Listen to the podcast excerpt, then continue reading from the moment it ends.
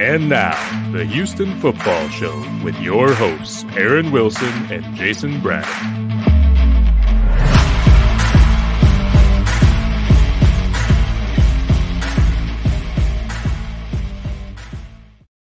Welcome into season one, episode three of the Houston Football Show. I'm Jason Braddock, and alongside me uh, is Aaron Wilson, NFL insider, Texans insider for Pro Football Network, and also producing the show for us. We have Mark Lawson uh, giving us that professional production value, one of the owners from iLogic Media. So we're going to get right into the show. It's game week. We've actually got football to be played. Preseason kicks off this week, but First, let me bring in my co host, Aaron Wilson, because he's been a busy man today all day long. Not only was he out at training camp this morning, but then the breaking news has come out. We're going to jump right into that breaking news. Texans have a trade that came down. Aaron hit us with it. Right. Yeah. They traded for Miami Dolphins tight end Adam Shaheen. And, you know, it's interesting to pick up a guy like him when you think about Adam former second round pick, former basketball player, second round pick of the Bears from Ashland University. And they get him. You know, I thought this was a pretty good trade for the Texans because we've been talking about the high amount of reps for Pharaoh Brown and Brevin Jordan that eventually can lead to overload, uh, wear and tear with joints and muscles. So, yeah, when you think about adding Adam, who was in a logjam at tight end with the Dolphins, this is a nice fit to get him in here.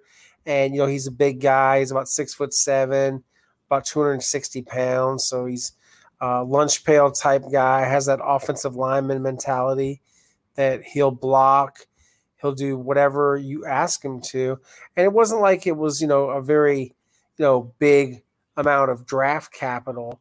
So, you know, they get us, you know, give them a 2023 sixth round pick, and the Texans pick up the seventh round pick and Adam Shaheen, who I think will make their team. He's got 50 career catches, 509 yards, seven touchdowns, and you know he started 12 games for the Dolphins since the trade from the Bears a couple years ago. And everything I've heard about him, uh, very good guy, should fit him well. And Anthony Auclair is still out with a sprained knee, so they add Adam Shaheen, and he joins a room where the top two tight ends are Pharaoh Brown and Brevin Jordan. And there's an opportunity, I think, for Seth Green if Anthony Auclair stays out much longer, uh, and he could be out until possibly as long as the first game. So we'll see what happens. Maybe Seth Green goes from practice squad candidate to someone that has a chance to make the 53 man roster. That you have some flexibility with guys that can be H back types like Paul Quessenberry and Andy Janovich, but they're not inline tight ends. So absolutely, we'll see what they value about, and how they go about it. Yeah, you talk about Anthony Auclair there, and you bring up him. Obviously, he's been out with an injury. Do you have any update on that? Yeah, I was saying he has a sprained knee, and it's going to be touch and go for the start of the season. But he has not been ruled out for the first game of the season, possibly being back. So and as you mentioned with that, he provides that type of depth. Like the Adam Shaheen trade trade makes a lot of sense because Aaron, like you were saying, we've talked about the usage, 12 personnel where Brevin Jordan and Pharaoh Brown's going to be out on that field a lot together. Uh, not only that, when you give them breather, you have to have that depth, one that can fill that Pharaoh Brown role, at least to some degree. And that's what Adam Shaheen does via this trade coming in. And also uh, Seth Green, you talk about, I think if Anthony Auclair misses any time, I love the point you bring up about Seth Green because he could fill in some of the things that Brevin Jordan does. Obviously, not at that same level, but uh, Teagan uh, Quitoriano here's a guy that he's been banged up through most of camp. Does this trade for Shaheen signal anything for him? Like, is, does this mean he's more no. likely a practice candidate now? No, they wouldn't do that with a draft pick like him. I think more likely you know, they would see what his health is like at the end of the preseason. Does he need to go on injured reserve? You know, mm-hmm. would they mm-hmm. stash him that way? Uh, right. Let him kind of red shirt this year, if you will, um, as they did in the past with Kahale Warring. Uh, right. Not great results, but you know, you've seen that happen with young players before. With Teagan, you know, I think there's scenarios where he's the fourth tight end, and it could be Auclair that could be an IR or whatever. They they have some flexibility now, uh, but the numbers yes. were not good. And you know, a lot of this, you know, it's necessitated by an injury, and there's another injury which uh, we have first reported. And uh, yeah, let's get into it with. Uh, yeah, there's the last, there's the other bit of breaking news you had before we went live this evening. Someone that um, has had a bit of bad luck, and I'll let you explain what he's had to deal with this yes. offseason. And then once that cleared up, uh, we've been talking about how he's really started to come on the last couple days right. before this unfortunate news. We thought he was going to have a chance to get one of the final roster spots. Right. And, you know, Darius Jet Anderson, former TCU standout, local guy, George Ranch High School, uh, he has dislocated his knee.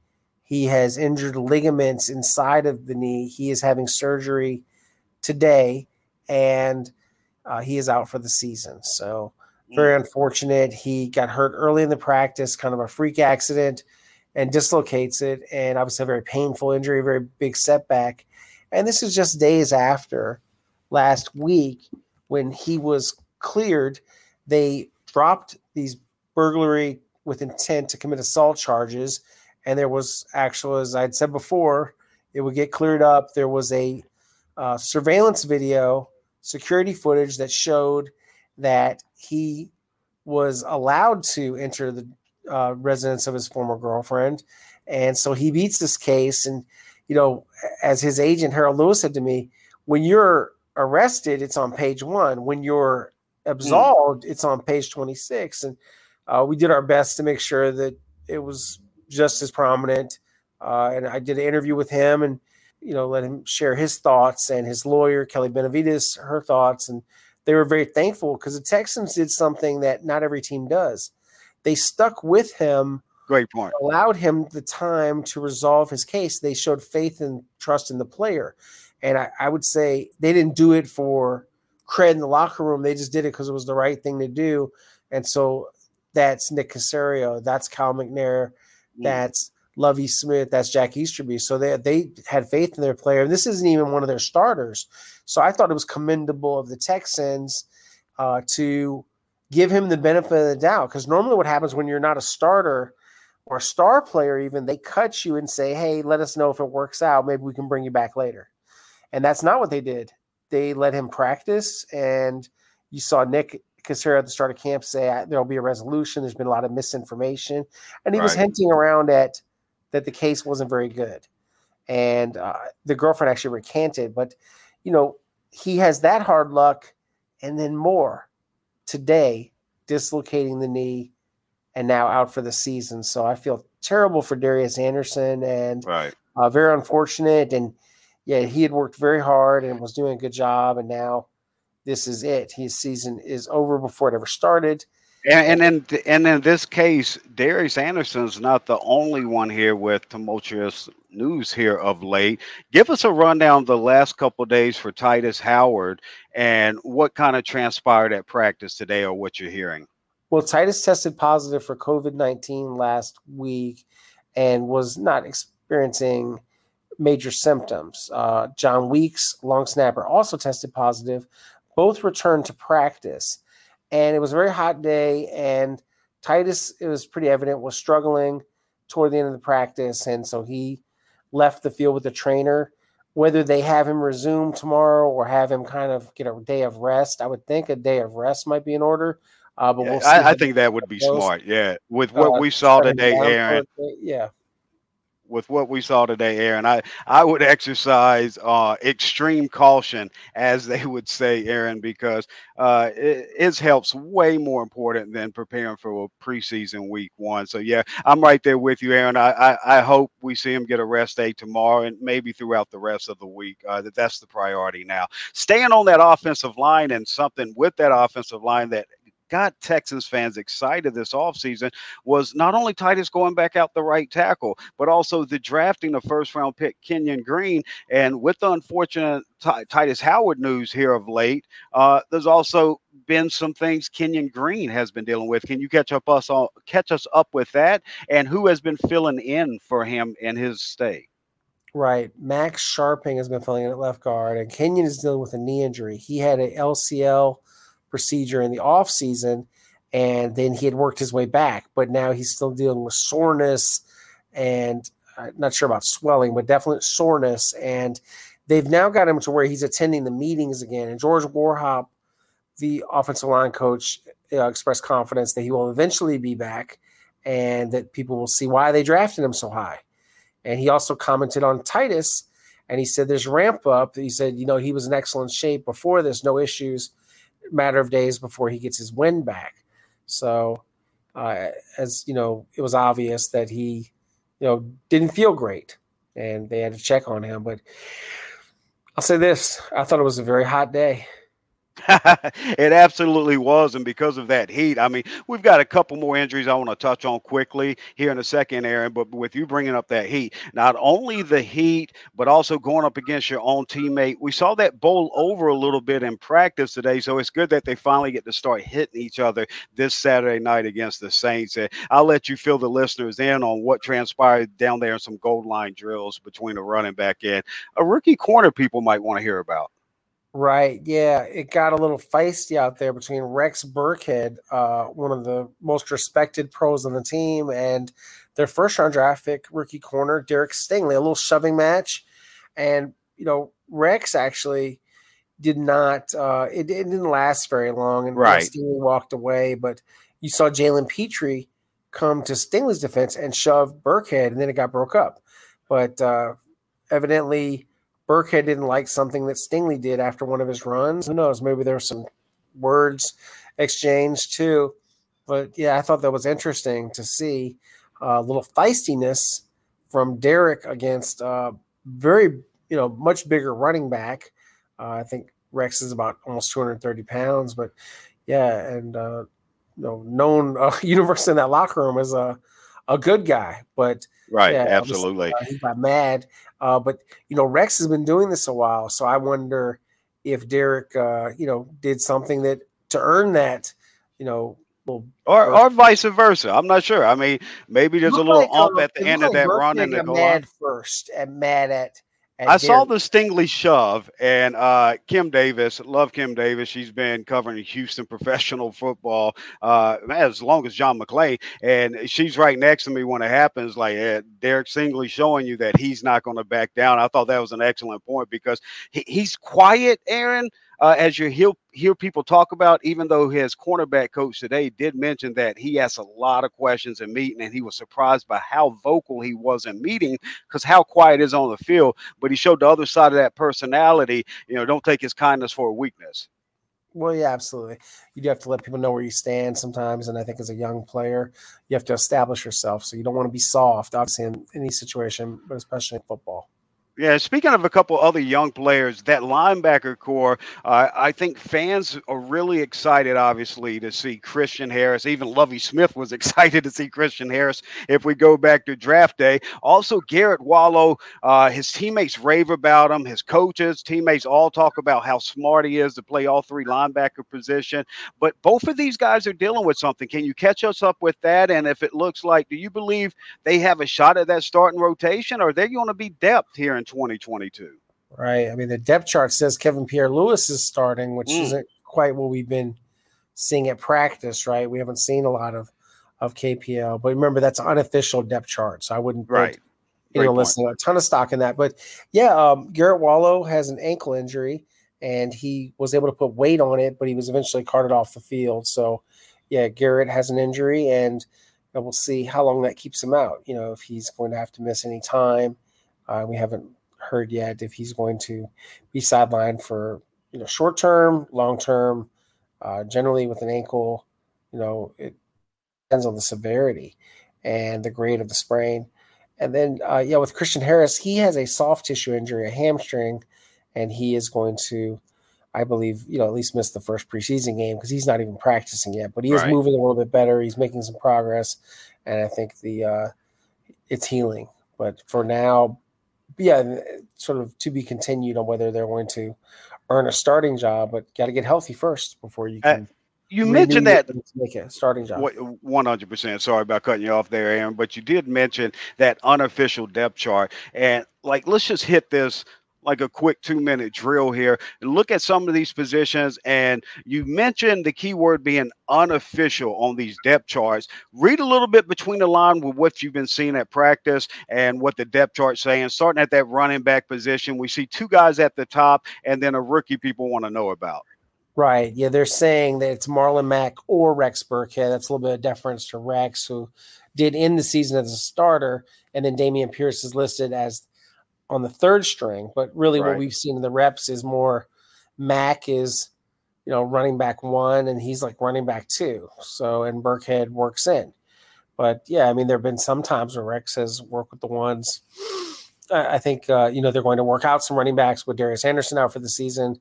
Uh, tomorrow, don't know who yet. No one running back that had turned down a chance to work out for the Texans. Jaquan Hardy, he is likely to sign with the Denver Broncos. So he was on a flight on his way to Houston, and then he has an offer from the Broncos. So he's going to take that offer. If he passes the physical, then he'll be signing with the Denver Broncos. And he had recently tried out for the Eagles, and so so that's one. Other things on the depth chart really that jump out to me. Uh, you see that Justin McCray is listed as a starter. That's because Kenyon Green's injured. Otherwise, I think you would see Kenyon Green there. Jalen mm. Pitre is already listed as a starter. So he's right. earning a starting job. And Jonathan Owens is also listed as a starter. And they have a lot of money in Eric Murray and right, less so do. in Terrence Brooks, Grayland Arnold, guys like that. So I wonder, you know, because, you know, are they going to keep Murray at his price tag if he's not a starter? And that'll be interesting to see, you know, and – is Owens going to keep his grip on the starting job because that's kind of new for him. But you know they've been talking him up all off season, even going back a lot in, further into the spring. Texans coach Lovie Smith has, has been pretty high on him, but you know, they've already declared that Steven Nelson's a starter. I wasn't surprised at all by the defensive line starters: John Greenard, Maliek Collins, Roy Lopez, Jerry Hughes. That's what we've been seeing out there. Let's and, put a pin in Jonathan Greenard because I, I want to ask you a couple things about him in a second. But you go back and you talk about those two rookies starting on the defense in that secondary. Two two rookies in that secondary says a lot about them and uh, what the the team has thought about them since they've come to camp. Uh, Stingley, Pete, Jalen Pitre, obviously, who we're discussing here. Uh, I had a question I wanted to get to later, but seeing how we're on this subject, let me uh, propose it to you for this year alone, and I know it's a small sample size, what we've seen, and Stingley's just now working his way back.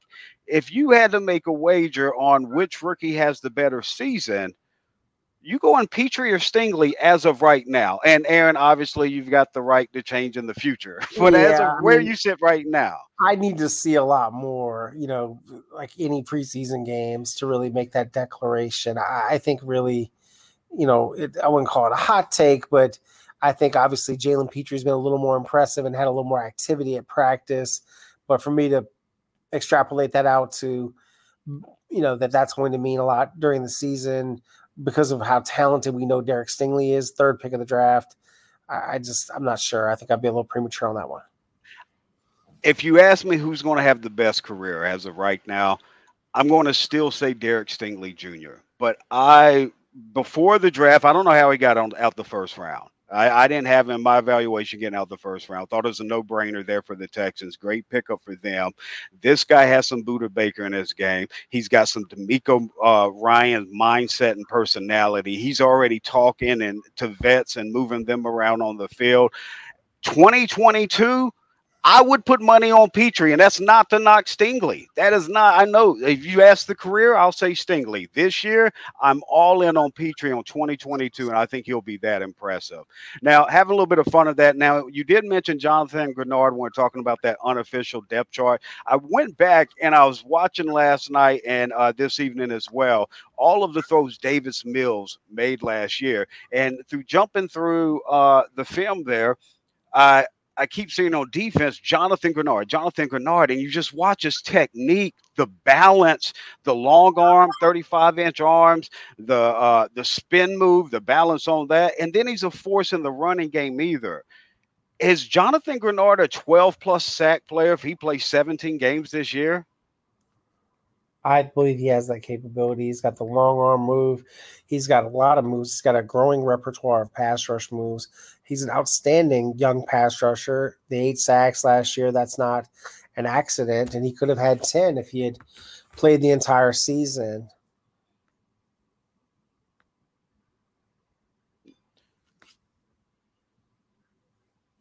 Yeah, Aaron. And so with that, now jumping back a little bit, I think we lost you for a second, but jumping back a little bit, you also talking earlier uh, on the injuries, and one position we left out was that wide receiver position. Uh, we all, all know about John Metchie. We've talked about that, but also Chester Rogers, since he's come in, where's he at and how does he factor in? And also a guy that stood out today, Philip Dorsett.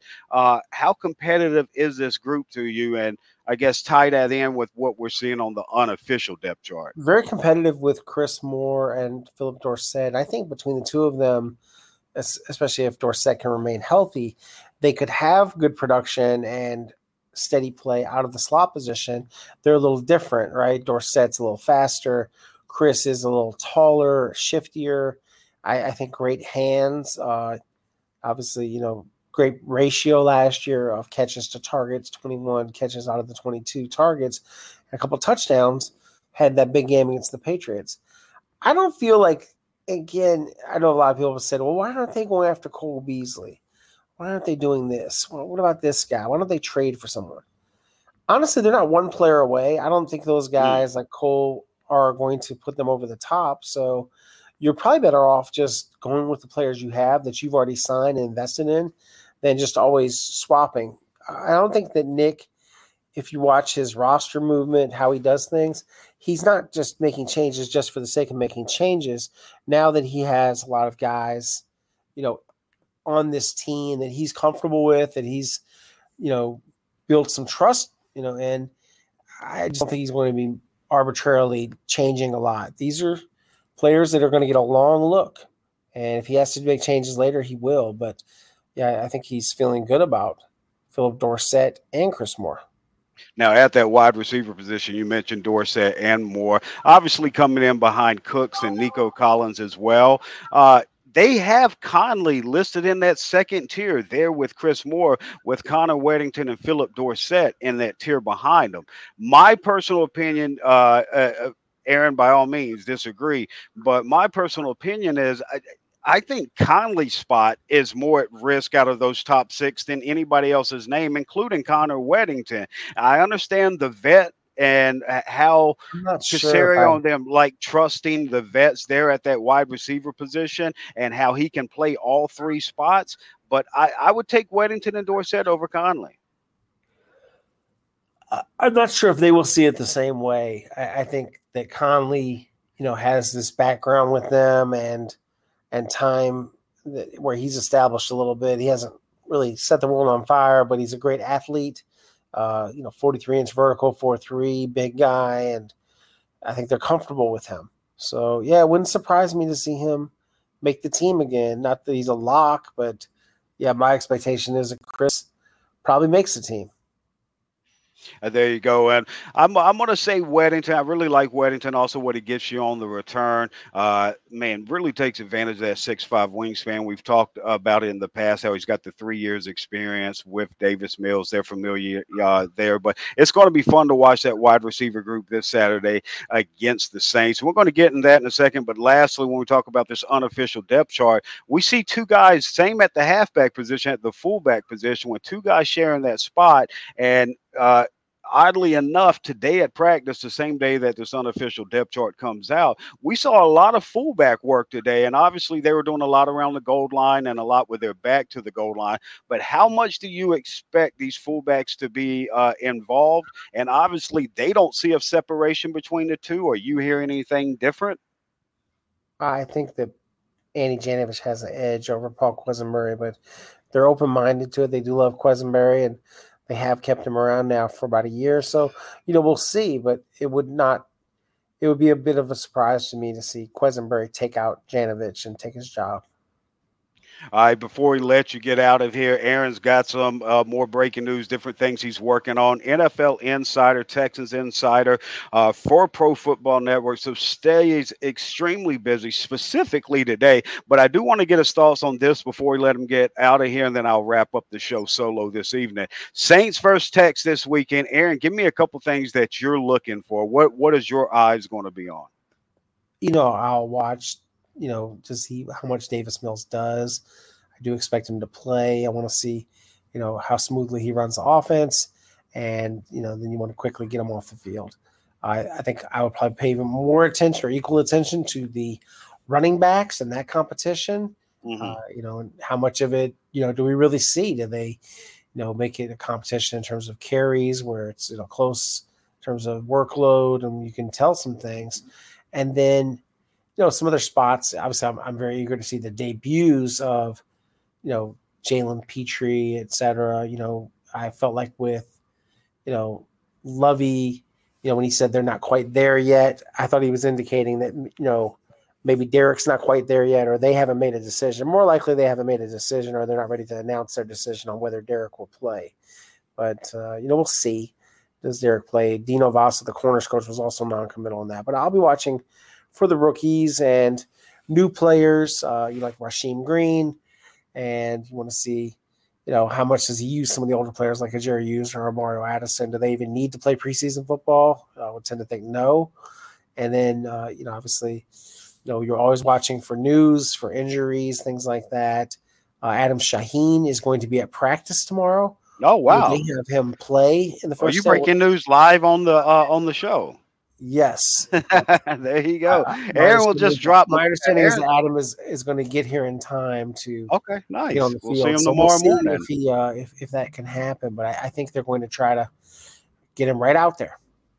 Awesome. Well, that's awesome to hear. Aaron, I know you're extremely swamped with all the different things that's already broke this evening, the articles you got to write up at Pro Football Network. I thank you for popping in for our Tuesday show, Houston Football Show. This is season one, only episode three. We're still getting our feel for it, but uh, it's great to have Aaron's expertise, not only with the decade plus in the newspaper industry, but also the decade plus, plus as an NFL insider. And since almost what the last seven years or so as that Texans insider. So, Aaron, I'm going to let you drop off. I'm going to fill them out, uh, fill them up with the rest of this episode, and we'll catch you next week. And I'll see you at practice in the morning.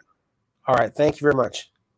All right, that's Aaron Wilson, Pro Football Network's NFL insider, and your Houston Texans insider as well as we host this uh, Houston football show every Tuesday, 8 p.m. Central Time. Couple things we had lined out. I want to go ahead and get to this evening. I'm going to go ahead and run through them solo. Uh, it's not my first radio, so just stick with me and we'll, let's knock it off. We were just talking with Aaron about what he's looking for in that Saints Texans game. And there's a couple things that I'm looking into. Probably, I, I don't want to list these in priority because I'm really intrigued by all of them. And just like all of you, I've been missing, you know, live football, especially with the city of Houston uh, playing in the game. Uh, Nico Collins versus Paulson Adebo. Both of these guys were third round picks last year, going in their second year. I absolutely loved Paulson Adebo coming out, had a great rookie season, hearing great things from him coming in the year two. Now, Nico, there was rawness in his game coming out, but here in camp, that first weekend, we saw struggles. Uh, we saw him tripping coming out of his routes. We saw drops that he should be catching. We saw drops on contested when he wasn't holding on through the contact. And those were issues we saw coming out of college. Those were issues we saw throughout his rookie season. But as the last week progressed, he continued to work with it on the sidelines after practices. A lot of times with Dylan Thompson, when he wasn't in a drill live, Dylan Thompson, former South Carolina Gamecock quarterback, uh, throwing him the ball live, putting the ball all around a different catch radius, making him catch it and watch the ball into his hand. In the last week, he has put solid practice on top of solid practice day after day. And I want to see that transpire over in the Saturday's game. And if Paulson Adebo's playing, even if it's only for a couple series, I want to see these two guys go at it. We're talking about both of these guys over six foot three. a cornerback in a second year, receiver in a second year. Let's get at it. This, I mean, if you're looking forward to something in the preseason, that's a battle. That's a battle to get your popcorn out for.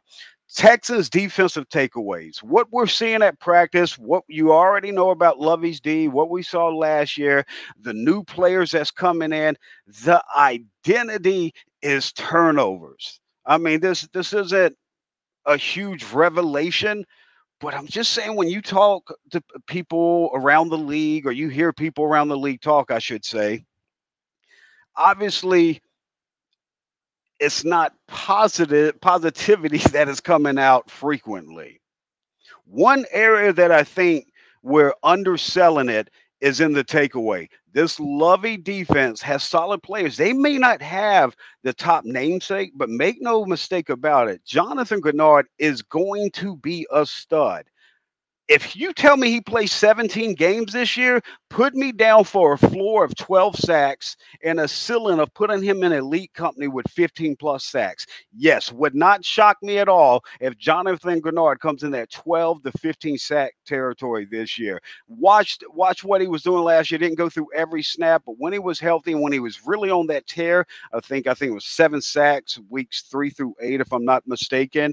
Uh, man, the technique, the long arm, the spin move against the run, against the uh, running game in the ground. Jonathan Greenard is a star on this defense, whether people across the league know it or not. He is a star. And they're adding other stars in here. They've got that uh, third level. They add two more stars, blue chip playmakers in Jalen Pitre and Derek Stingley Jr. There's going to be bumps along the way with them both being rookies. And they hope that they've got that third level star in Christian Harris uh, that they found in the third round this year. Obviously, hasn't been able to show much at camp dealing with the injuries. Aaron was just discussing a little bit earlier.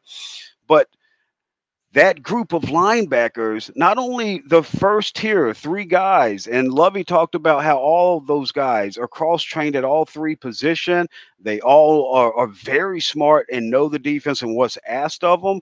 They're comfortable with it, not only vet starters, but vet depth. But Christian Harris, speed and talent, and Garret Wallow with the way the teammates and coaches are raving about him. When they're 100% healthy, you expect them to be in that rotation, but it might be. Don't be surprised if even Christian Harris is not cracking that starting rotation over the first quarter or half of the season. It's not a knock on him. It's just the trust they have in that linebacker corps. The Texans veteran pass rush. Aaron talked about it. Mario Addison. Do these guys need the rush? Jerry Hughes. Do they need the reps? And uh, I, I, agree with them. I don't think you need to put it out, put them out there at this age. I don't need them to see one snap. They're getting reps in practice in that Houston Heat. They'll be ready for the season. They've they've been to this show before. So let some of the other guys come in there, get the live reps, and uh, get that film on them to see uh, who really should be the depth pieces behind Greenard and Addison and uh, Green, um, Jerry Hughes, some of those guys as well. Chris Olave, I expect the rookie to play at least a little bit. Love Chris Olave, polish. He will not play like a rookie. And I doubt Derek Stingley plays with the way they're being cautious with bringing him back from injury and giving them plays off and giving them days off as well, just to be smart. I think that's the right philosophy to continue with. But whether it's Stingley um, or some other young corner out there, Tavierre Thomas, uh, if Steve Nelson, which uh, Steven Nelson, I doubt he would play as well too. Another vet that doesn't have nothing to prove. But uh, I want to see the corners, uh, these Texans corner, get that challenge of Chris Olave. As I, I wouldn't expect Michael Thomas to play uh, at all with the time that he's missing now, just coming back. And if you ask me, one player on offense, one play on defense, I can watch. Jalen Pitre, Dameon Pierce. I'm legit fired up and excited to see what these guys do in their first action. Let Texans fans who haven't been able to come out to practice or watch some videos or highlights and stuff to be able to see these young, I think, core pieces in this rebuilding franchise for uh, what they hope to build for the future. Pitre on defense has a mindset as a rookie of what DeMeco Ryans had or as close to it. And now, as we all know, DeMeco's the D coordinator for the 49ers. They, they called him Cap as a rookie. Excuse me. This is the same rookie season Mario Williams was drafted with the number one pick. the first pick of the second round, DeMeco Ryans, was the one getting called cap. I bring that story up because I think there's a similar parallel with that draft and what we've seen with the first and second round defenders drafted by the Texans this year. Derek Stingley, like Mario Williams, is the banner. He's the big name, bold letters. Jalen Pitre's the second act. That's a great show or supposed to be sold that way. Year two, I mean, excuse me, year one, I think Pitre, his skill set, how he fits his personality, his mind, his passion, the way it meshes with what Lovie Smith would want out of a safety, I think it's hand in glove, and he hits the ground running. Dameon Pierce, if you've paid attention to my Twitter at Jason Braddock, also he's got a million more followers than me. But if you're not following him on the off chance, follow at Aaron Wilson underscore NFL. All the breaking news, NFL, Texans, everything. Hear from him first. Well, if you haven't been following my social media, then you may not know. So I'm going to just talk to you as if this is your first time hearing about Dameon Pierce. Dameon Pierce is running back one. And then the conversation starts way back here. It's not a conversation. Dameon Pierce is the most talented running back on this roster and he has that nose for an end zone that Arian Foster had. Not comparing him to Arian Foster, just saying he has that nose for the end zone. Seen, uh, and they're both playing in the SEC, and Pierce scored 16 touchdowns. I think 13 through the ground, three through the air last year for Florida and the SEC. And I put out a bunch of highlights, or about four highlights, not a bunch, of Dameon Pierce, some of his runs out of the pistol, something that Pep Hamilton and his offenses know know a lot about, and how Dameon Pierce ran out of that pistol against Georgia. If you know anything about the NFL draft or college football, you know the type of defense and players Georgia had this year. Dameon Pierce played them like a fiddle. I'm not exaggerating. This is not hyperbole he has the patience with the power blend of a big back. He will press the hole to get defenders to overcommit through a hole, only to quickly lateral step in one cut, north and south. And when there's no more territory to be gained, then physical altercation is going to happen where he maximizes each run by a yard or two. Dameon Pearson, Jalen Pitre will be pouring week one for Texas fans, hoping to see football and like, oh, we only get preseason. It's not only preseason when you got talent like Dameon Pierce and Jalen Pitre. I hope they at least get a quarter's worth of action to watch those two young studs. Also, just a little side note here, not going to go too deep into this, but I was looking over that Saints roster and it it just it stood out to me. I meant to ask Aaron if there was a relationship there that I'm overlooking, I'm not thinking about um, between the Texans and the Saints because you look at that 90 man roster and 10% of it or people with ties to Houston either played for the Texans mostly or played at U of H. And I'll just run through them quickly. Bradley Roby, we know about. Mark Ingram, we know about. Nick Martin. Tyrann Mathieu is now there after leaving uh, to Kansas City. Uh, and he was replacing Kansas City by Justin Reid, who Lonnie Johnson also went to KC with him. So six degrees of separation here. I'm getting off on a little tangent here. But I mean, we're talking about what, nine, ten guys here. Tyrann Mathieu, Bradley Roby, Peyton Turner from U of H, uh, round pick last year. Mark Ingram with the Texans last year. Nick Martin, Andy Dalton played Katy High School. Jaleel Johnson, Albert Huggins, and Eric Wilson as well. So again, 10% of the roster just a little nugget there. Thought it was uh, odd, and maybe something else that gives you a little viewing pleasure on Saturday, having that name recognition with some of the talent there, uh, talent there, either from uh, Houston professional or high school football there in their past, or, or college, and Peyton Turner's case. All right, now I want to go back. Uh, I got a couple more things I want to touch on before we get out of here and put a bow on season one, episode three of the Houston Football Show. I briefly mentioned earlier that I went back and studied every throw Davis Mills made last year. And I started late last night I came home after practice today, uh, burned through some more film quickly, just watching Davis and the throws and everything around him. And one thing, well, side note, again, I'm getting off on a little tangent, but this is just a little quick side note. The Chargers game, everybody uh, talks about Davis Mills and how well he played in. Um, 254 yards, two touchdowns, no interceptions, only sacked one time in that game.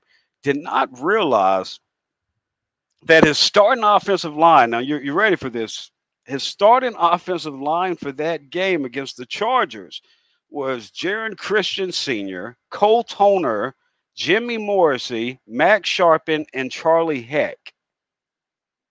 Man, I feel like sending uh, you know, like a fruit basket, an edible arrangement to Davis Mills.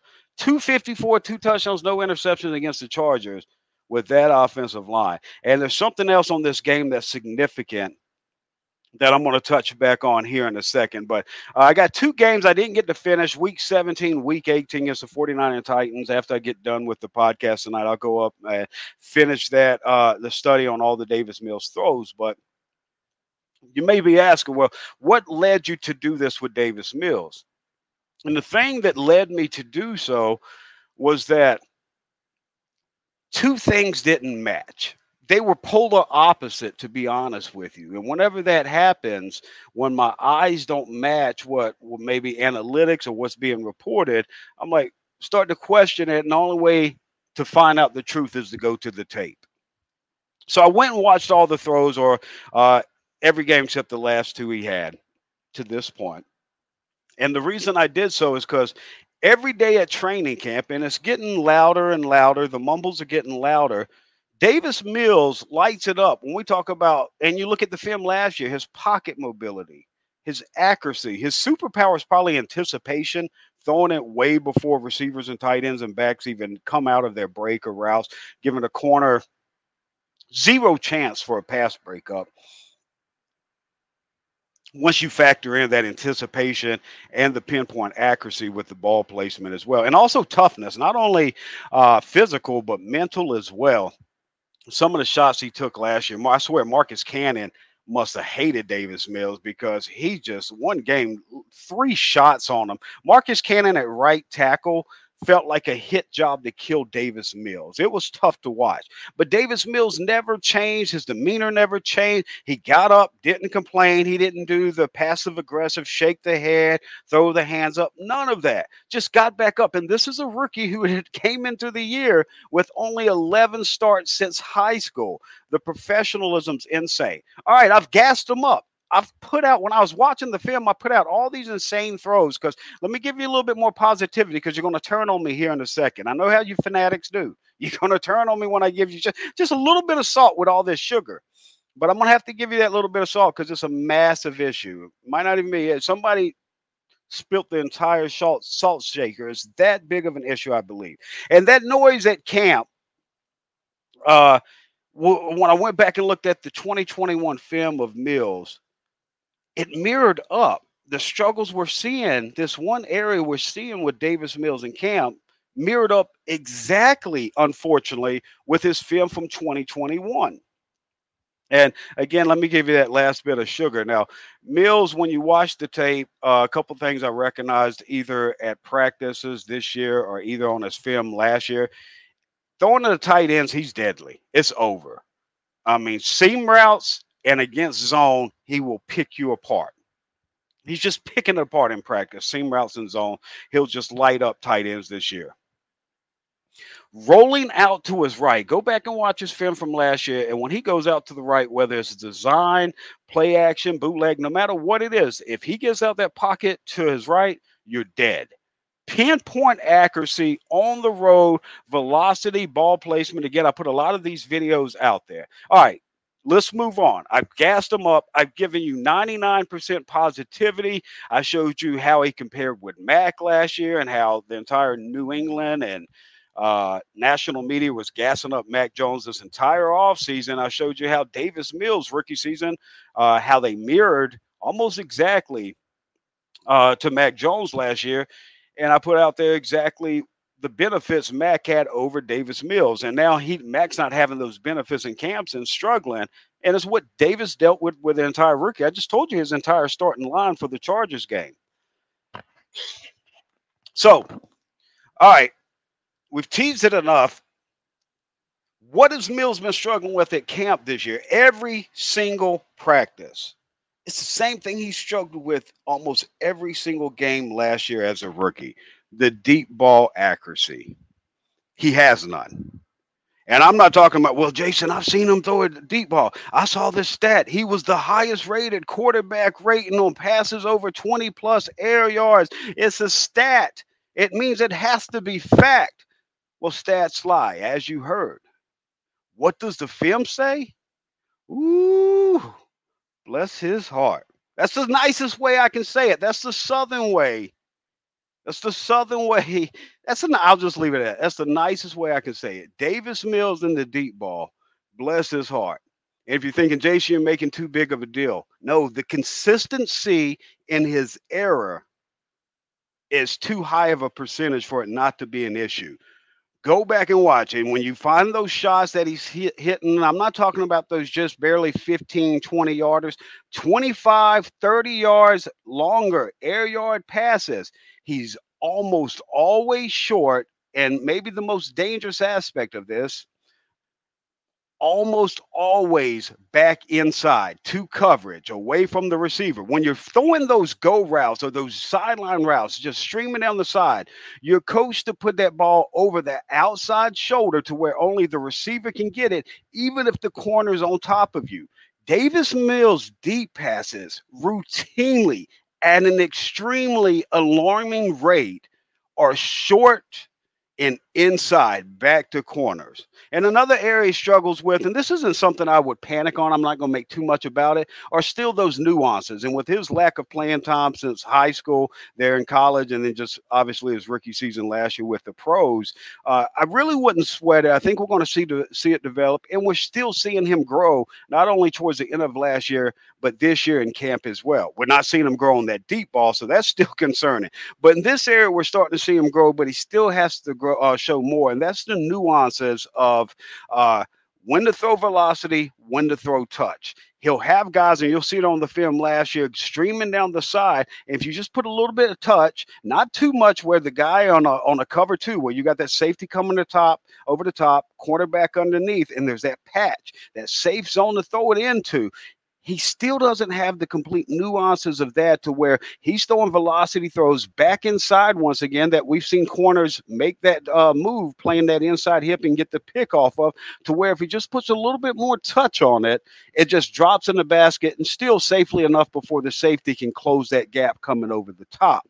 Uh, I compare it to this: uh, if you're a Madden player, or when you were younger and you were playing Madden, and you held down that button, and it's firing it in there, and you don't understand why on go routes it's always getting broke up. And then all of a sudden you tap the button, and it's just got all this air, and you don't understand why crossing routes are always getting broke up. And then you had to start figuring it out. That's where Davis Mills is at, and he's still learning on that. I'm not as worried about that. The deep ball, though, I am here to tell you all the positives I, I said, and everyone's going to have strengths and weaknesses. We're still talking about a third round pick here going into a second year. So let's, you know, let's put it into perspective here. But the deep ball is scary. Am, if, if I'm a Texans fan, am I worried about how much Davis Mills can open up the offense vertically? Now I know he can start stretching the field horizontally with drags and everything, and the two tight, you know, just all the different looks. Vertically, I'd, I'd really be concerned about Davis Mills on that deep ball and how he can keep defenders out that box, keep them from playing close to the line, keep them from shutting down the running game, and taking away the underneath passes. Because last year, and a lot of this has to do, it was a bland offense. I'm not taking shots at anybody. It was a bland, boring offense that you knew what was coming a mile away. And it's still, I guess that speaks a little bit more to Davis Mills' production that he was still able to overcome the offensive line injuries, the lack of the running game. But he also puts some of that uh, some of those struggles on it on it as well because defenses didn't have to fear him deep. Yes, I know the stat again. You're gonna say, well, the 20 plus air yard passes at E equals MC square. Uh, screw that. Davis Mills, go and watch the film game after game after game. Now I'm gonna leave you with this though, because I put that little salt in there. I want to give you a little bit of dessert and let you know it's gonna be okay. Just swallow it down. I told you I'd circle back to that Week 16 game against the Chargers, where he had Geron Christian Sr. at uh, left tackle, Cole Toner, left guard, Jimmy Morrissey, center, Max Scharping, right guard, Charlie Heck, right tackle, all backups. I mean, this year, the guys that are still on the team that are listed are backups for the offensive line, assuming everybody's healthy. The guys who aren't on this team are backups or should be out of the league. And this was a starting unit against the Chargers in his rookie season. But the biggest plus is what he did on two 40 yard pluses one to Phillip Dorsett and one to Chris Conley. He had a 40 plus air yard pass to Dorsett coming off of his own goal line right before the half. That, uh, yeah, it's got a little bit of touch on it, but Dorsett's got a um, little bit of space window. We're not talking about three to five yard gap here. We're talking probably about one, one and a half yard window here. And he puts it up with enough touch wanting to get off the back of the goal line and being safe enough to where it can drop in their back shoulder as well. Beautiful pass, beautiful touch. And then on that same drive, if I'm not mistaken, we see him hit Chris Conley 40 plus air yard once again. Tad bit inside. You want to see it again back on that outside shoulder, tad bit inside. Conley has to slow down just a, a, tad, but I'm nitpicking on this compared to all the other deep passes, especially 30, 40 yard plus. This was growth, and this came at the end of the season behind a backup offensive line in its entirety with no running game. So that right there should give you the hope that, hey, even though you, we're not seeing that in camp. And I'll be honest with you, out there at camp every single day, we're still seeing that struggle. And now that I think back to what I just saw on film, it's what we've seen translate out there at, at training camp as well, where that ball's coming up short and inside, and that equals picks. Lastly, we all know by now Davis Mills is a gunslinger. He has great film of fitting the ball into closing windows that are evaporating, doesn't look like there's any way, rolling out to his right, putting the ball downfield on some of the top corners in the league in an area that only the receiver can catch. I'd say in a football size area is what he puts the football in for his receivers to catch. But uh, he's not a complete quarterback. The lack of experience, though, and the potential and everything he shows should really get you excited. All right, we're going to put a wrap on it. It's game week, Houston Texans, New Orleans Saints. That's it for this week. I hope you enjoyed the game. We're back out at training camp. Check us out at Jason Braddock on Twitter, at Aaron Wilson underscore NFL. Jason, year round Texans, I mean, excuse me, at Aaron Wilson at underscore NFL. No Jason on the end on that. All right, and at Jason Braddock on Twitter. Catch our videos, Aaron's breaking news from reports, assessments that's coming out there, my evaluations as well. And stay up to date with the Houston Football Show. We've got a new title sponsor. I can't wait to announce them next week. Uh, we have limited inventory available. We've made uh, budgeting and marketing available for any type size business, small businesses in Houston. Uh, we'd love to represent your brand. If you've got questions, uh, even when we fill up, we will have a waiting list for advertising questions. You know, just email us at HoustonFootballShow at Gmail. I'm Jason Braddock for Aaron Wilson, for Mark Larson, and Jonathan Danger Cole. This is the Houston Football Show. Until next week.